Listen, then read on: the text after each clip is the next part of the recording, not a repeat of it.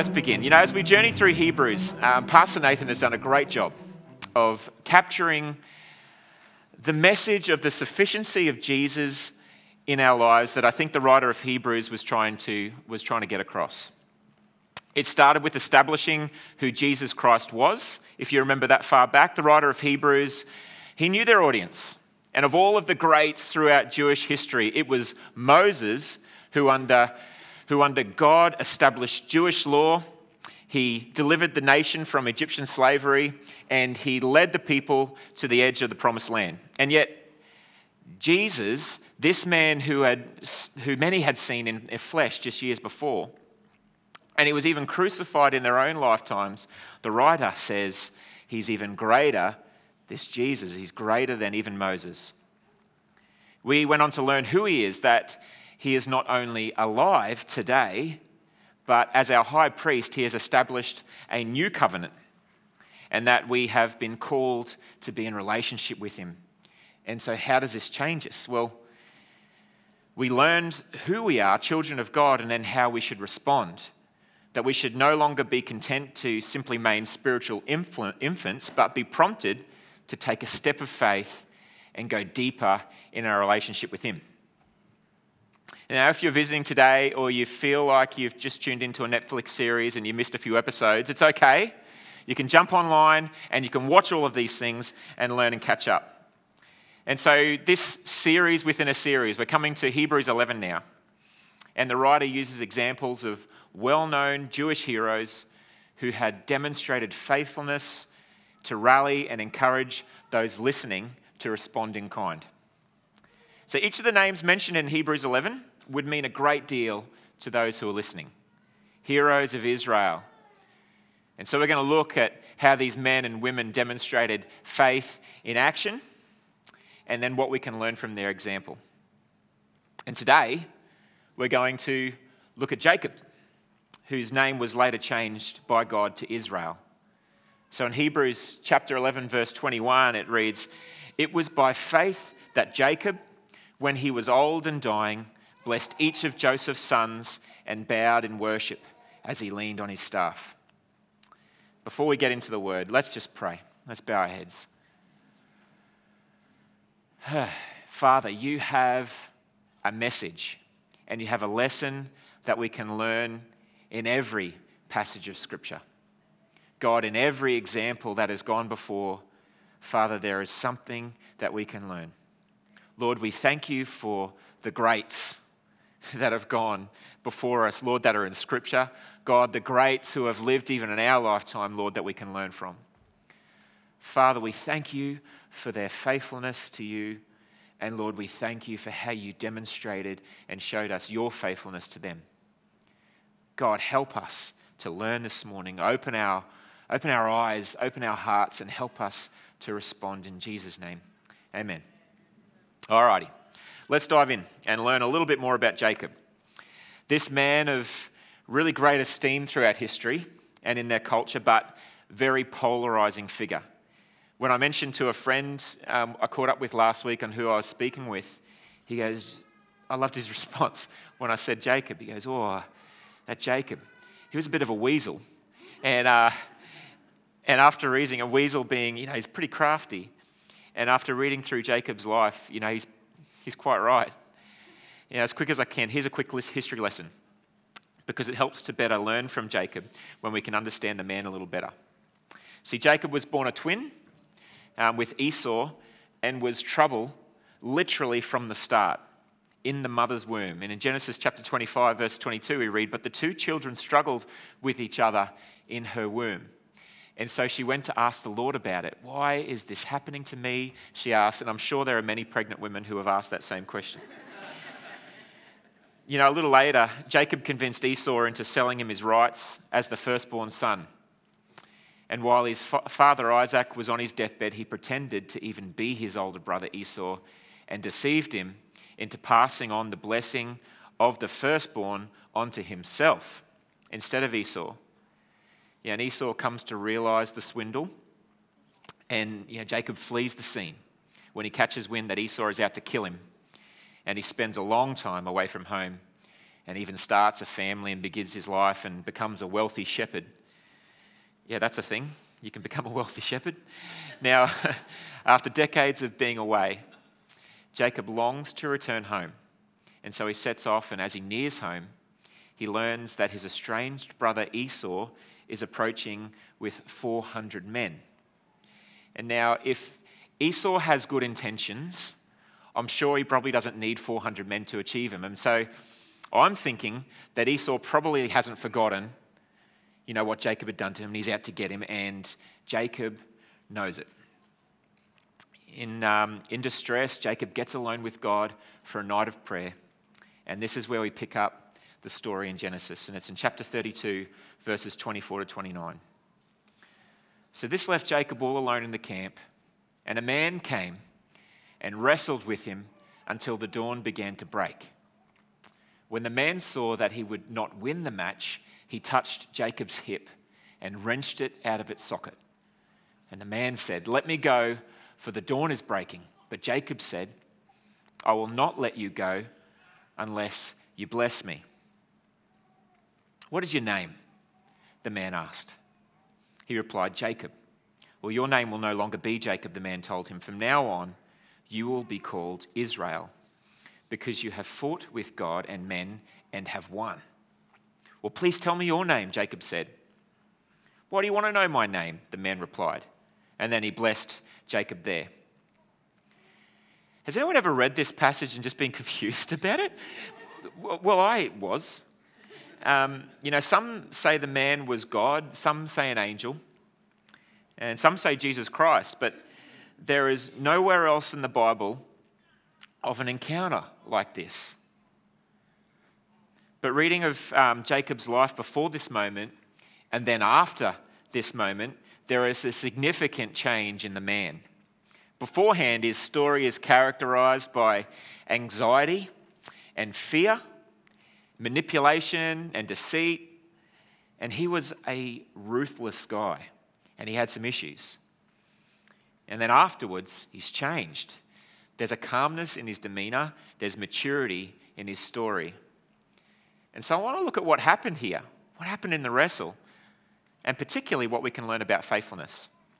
And so my first point this morning comes from the start there, at verse 24, where it said, This left Jacob all alone in the camp, and a man came and wrestled with him until the dawn began to break. See, when we're in the midst of conflict or a situation that causes us you know, great anxiety, being alone with God is a great place to start because that's where you're going to hear from Him and that's how we can show faithfulness to Him. Because in our strife, we know that He can make the difference. Yeah, this point is almost so obvious, but if you need to hear from God or if you're anxious about anything, if you are losing sleep, get rid of the distractions and get in a position to focus and spend the night in prayer. So get alone with God. And, you know, we see this best demonstrated by Jesus throughout the Gospels, all four of them, in fact. In um, Matthew, he says that, and after he had dismissed the crowds, he went up on the mountain by himself to pray. And when evening came, he was there alone. In Luke, it says, but he would withdraw to desolate places and pray. In Mark, he said, and rising very early in the morning while it was still dark, he departed and went out to a desolate place, and there he prayed. And then back in Luke, he said, In these days he went out to the mountain to pray, and all night he continued in prayer to God. I'm going to get a little vulnerable, and I'm going to let you in a little secret. Actually, it's not really a secret for those um, that know me, um, but we're all family here. And I realize that every time I share and speak on stage, I feel like I'm just sort of letting out a lot of my secrets. And so, you know, man, I love you guys. Just look, just care for me. I'm generally a spontaneous person. If I, I tend to live in the moment, and if I think of a, a great idea, generally in the past I've been known to be low on planning and just high on action. And you know, some of the young adults are going, "Yeah, preach, man." but everyone else in the auditorium is going, oh man, that poor, that man's poor wife. and, you know, Now, yeah, she's laughing because she knows. And now, for, now, Julie, my wife, early on in our relationship, yeah, this particular trait was, was endearing. And, um, you know, one year, the day before Valentine's Day, a friend of mine told me that there were cheap flights going down to Sydney. And so I'm like, oh, that's a great idea for Valentine's Day. And so for $90, you know, Julie and I were able to get down there and back and spend the day there. And it was awesome. She'd never been on a plane before. And, um, and I was there to experience, experience that um, with her. And then, um, you know, I remember another time we were heading to the coast. And as we're driving past the Glasshouse Mountains turn off, you know, we see the sign for Australia Zoo, and I'd never been to Australia Zoo, and she'd never been to Australia Zoo, and we were keen to see Steve Irwin or whatever. So quick, hoik it off the off the um, the freeway, and we went, and man, it was great. Man, we saw we saw some really cool stuff, and once again, it was a first that we were able to experience together. But over the course of 18 years together, if I continuously sort of lived in this spontaneous and unplanned approach, it would wear really, really thin. Because, well, how many of us know that relationships require a lot of work and um, compromise and dedication? Probably Julie knows. But if I remained in that youthful state of last minute planning, I'm going to miss out on a lot, on a lot of the quality time. You know, those friends I want to catch up with, you know, they're not available at the last minute and I miss out. Or those cheap plane tickets, they're all sold out at the last minute and I miss out. You know, I'm fortunate that I'm married to, to Jules and she's really good with the details. She knows that you will rarely do what you leave to spontaneity.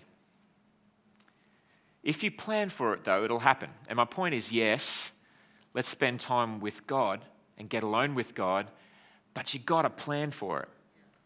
Very practically, find a block of hours, find a weekend, find a day in advance in the not too distant future, put it in your diary and block it out and actually do it. Plan time to get alone with God. All right, let's keep reading. Verse 25. And a man came and wrestled with him until the dawn began to break. When the man saw that he would not win the match, he touched Jacob's hip and wrenched it out of its socket. And the man said, Let me go, for the dawn is breaking. But Jacob said, I will not let you go unless you bless me. What a persistent guy this Jacob is, right? Some interesting points in this verse, but if we're going to learn about what we can learn from the man about faithfulness, well, there's a gem in here. We heard that 400 men and his brother, with who he knows wants to kill him, are approaching. And what does Jacob do? He books an appointment at the Hills Family Support Service because he needs some family counseling. You know what? If only that was available in the Old Testament times, we'd be reading about healthy conflict resolution, but no. He does something better, actually. He goes to God. He seeks the Lord and he doesn't stop holding on to him until he gets his answer. Jacob understood the supreme power and authority of the man that he was wrestling. And what better, faith, what better way, sorry, to show faithfulness to that man than to turn to him in your time of need and know that what he has to say is 100% going to benefit, but that he actually will speak into your situation. And I think that's a lot of faith shown there by Jacob. So, my second point is this Persist with him for all your needs. Yeah, as we continue to read from verse 27. So he said to him, What is your name? He said, Jacob. And he said, Your name will no longer be called Jacob, but Israel, for you have struggled with God and with men and had prevailed. But then Jacob asked, saying, Tell me your name, I pray. And he said, Why is it that you ask about my name? And he blessed him there. Yeah, some will be aware of Jacob's story, and I shared a little bit of, about it earlier. But in ancient Jewish culture, the rights of the firstborn were quite significant. Their inheritance was a double portion of the father's estate, and also given the blessing of head of the family. Esau traded that to Jacob for a mere meal. And then on his father's deathbed, Jacob the deceiver fools his blind father into believing he is Esau and then is given that blessing from Isaac. You know, from this moment, Esau is out to get him and he flees, and for decades, for decades, Jacob is away from home, and even him, with the blessing of the Father, his inheritance waiting for him. Where has the blessing of the man got him so far? Yeah, he's managed to trick his father in law into his wealthy situation as he's living abroad, and he now has many descendants. But in this moment, in this moment of desperation, a small army is heading his way. He's likely to die, and that blessing of the man counts for nothing.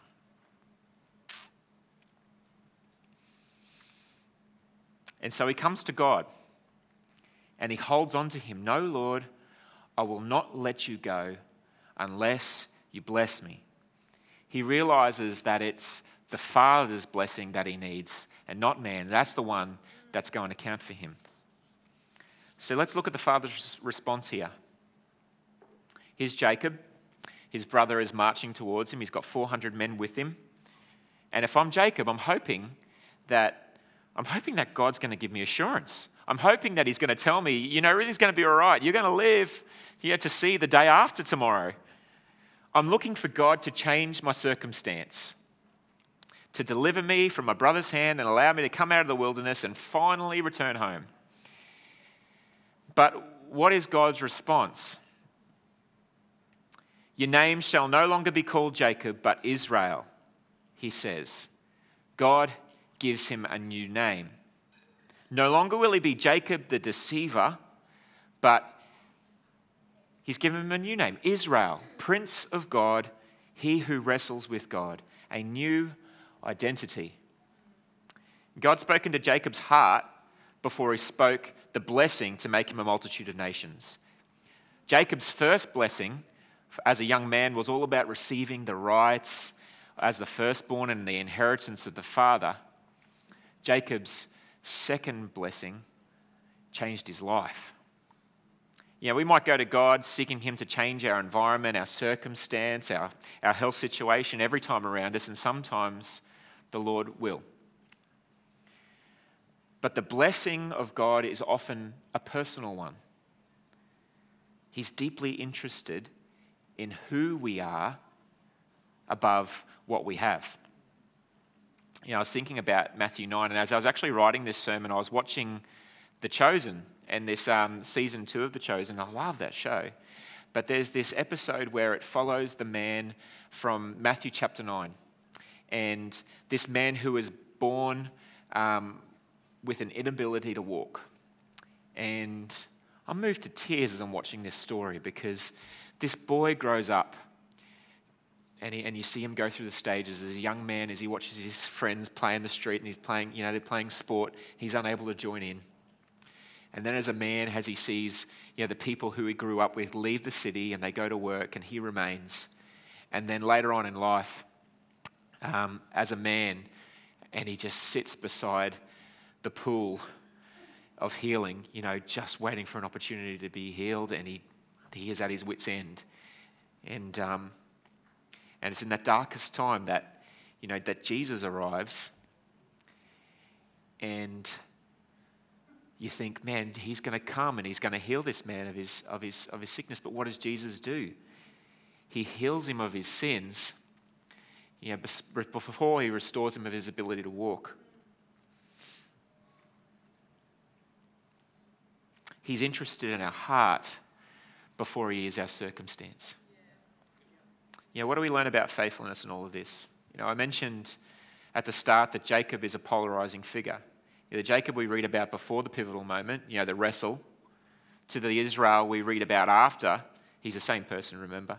He's a different person. Instead of the crafty, fearful man he was, we read immediately that he negotiates peace with his brother, and then he ensures that those in his care are not worshipping any other gods than the one true God. When Jacob got alone with God, he persisted with him. He was transformed personally, but he wasn't answered in the way perhaps that, Jacob had initially hoped for. But he was content with the answer. And the last lesson I want to take from Jacob this morning comes from his life, AW, after wrestle. um, respond. I wasn't expecting that to get a laugh, but there you go. Respond to his direction. That's point three. Here's what I loved about Jacob's response as the day broke and the wrestling match was over. He actually moved on. He got on with the problem that was heading his way. Before the wrestle, he was sending all sorts of gifts to Esau to try and placate him and, um, and ensure, you know, to try and mend the rift in the hope that when he came face to face, that Jacob might be spared. But after the wrestle, Jacob actually went on ahead of his family to face Esau himself. He humbly approached his brother and bowed, and he made peace. And actually, his life from that moment forward is just steeped in godly character and amazing fruit. The verse in Hebrews 11 we read earlier highlights his final days as the demonstration of his faithfulness to highlight. And that's interesting. He doesn't highlight, the writer of Hebrews doesn't use the wrestling match. He says in, in uh, Hebrews 11:21 we read earlier, it was by faith that Jacob, when he was old and dying, blessed each of Joseph's sons and bowed in worship as he leaned on his staff. You know, at initial, in the initial reading, I wasn't quite sure what, how that demonstrated faithfulness. And so I I went back to read Genesis 48, that moment. Here, here we go. It's a little bit of a longer reading, and I'm sorry. Um, here we go, from verse 5, Genesis 48. Now I am claiming as my own sons these two boys, and this is as he's blessing um, Joseph. I'm claiming as my own sons these two boys of yours, Ephraim and Manasseh, who were born here in the land of Egypt before I arrived. They will be my sons just as Reuben and Simeon are, and Reuben and Simeon are, are his own um, birth sons, biological sons.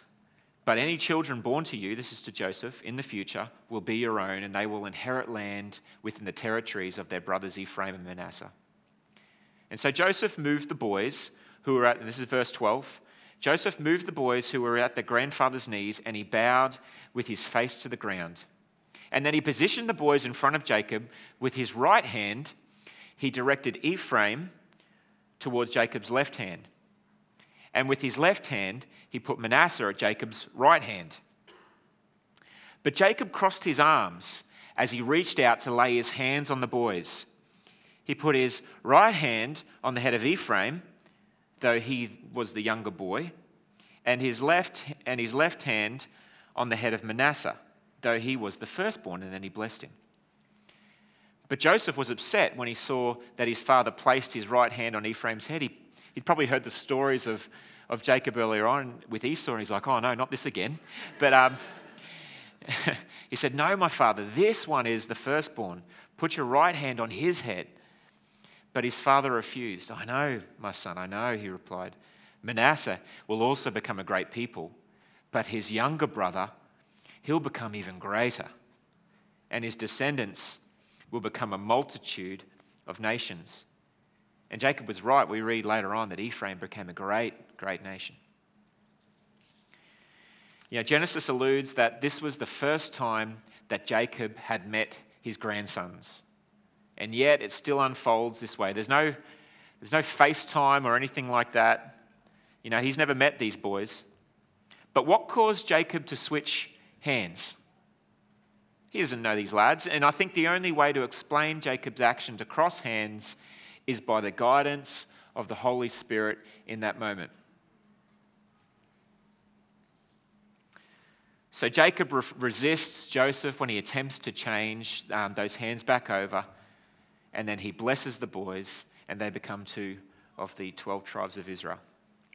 So he finishes and he has a word for Joseph at the end. He says, Joseph, in the 21st verse, I'm about to die, but God will be with you and bring you back to the land of your fathers. I am going, but God is going to be with you. And I think this was why it was such a great act of faith. See, Jacob recognized that his blessing is not as great as the presence of God. And just as Jacob's father's blessing that he received from Isaac was not as great as the one that he received from God during the wrestle, that's the one that changed his life. It was God who had fed him all of his life while he was away. It was God who redeemed him. And the one that he worships, that we read in Hebrews chapter 11 as he stands by his bedside leaning on his staff. God persevered with the deceiver, and he makes him truly Israel, the prince. This Hebrews Heroes series is really interesting because I think we're discovering you know, that as we learn you know, of the, of the faithfulness shown by these men and women of God, that the more we learn about them, the more we're learning about the great faithfulness that God showed them. You know, as much as there are lessons to digest and, and we can learn about how our faith can increase by learning from these men and women, it is His great faithfulness to us which is the ultimate demonstration. Yeah, 1 Corinthians chapter 1, verses 8 and 9, and I love this verse, it has to be one of my favorites. He will keep you strong to the end, so that you will be free from all blame on the day when our Lord Jesus Christ returns. God will do this, for he is faithful to do what he says, and he has invited you to partnership with his son, Jesus Christ our Lord. You know, as he did with Jacob, Christ perseveres with us too. In our blessing is our identity as his adopted sons and daughters. By his grace, we got it with a choice. And we didn't have to fight for it. Though Jesus Christ, he died for it. But how do we let that change us? Well, let's learn from Jacob. No longer do we deceive and strive for our own gain, but seek peace, live humbly, and follow his direction, and bow in worship to him, as should be our response. Let's pray.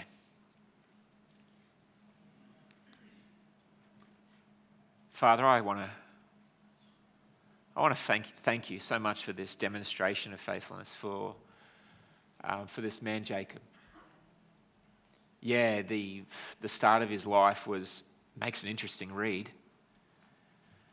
Uh, but God, a man who struggled with his identity. Maybe he felt he was a pretender.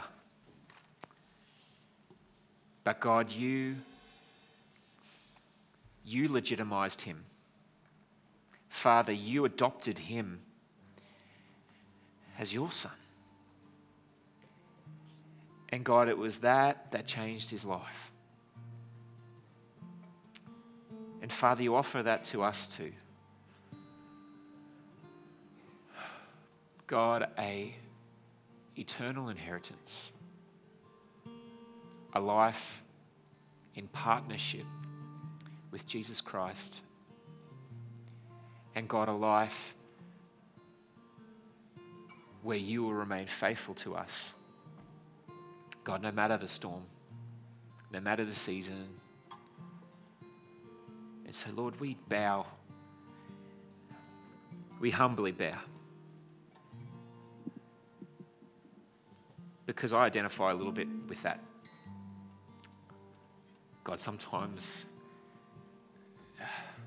sometimes feeling like I'm, you know, pretending. Sometimes I'm feeling like I'm faking it. And um, God, but I know you're there. God, I know that you you promised to be. And God, I know that I feel you there. And Lord, thank you. I don't deserve it. Lord, but I worship you and thank you for it. God, continue to change our lives throughout this, throughout this series. Lord, continue to teach us new things, open our hearts, open our eyes, Lord, and change us from the inside out. In Jesus' name we pray. Amen.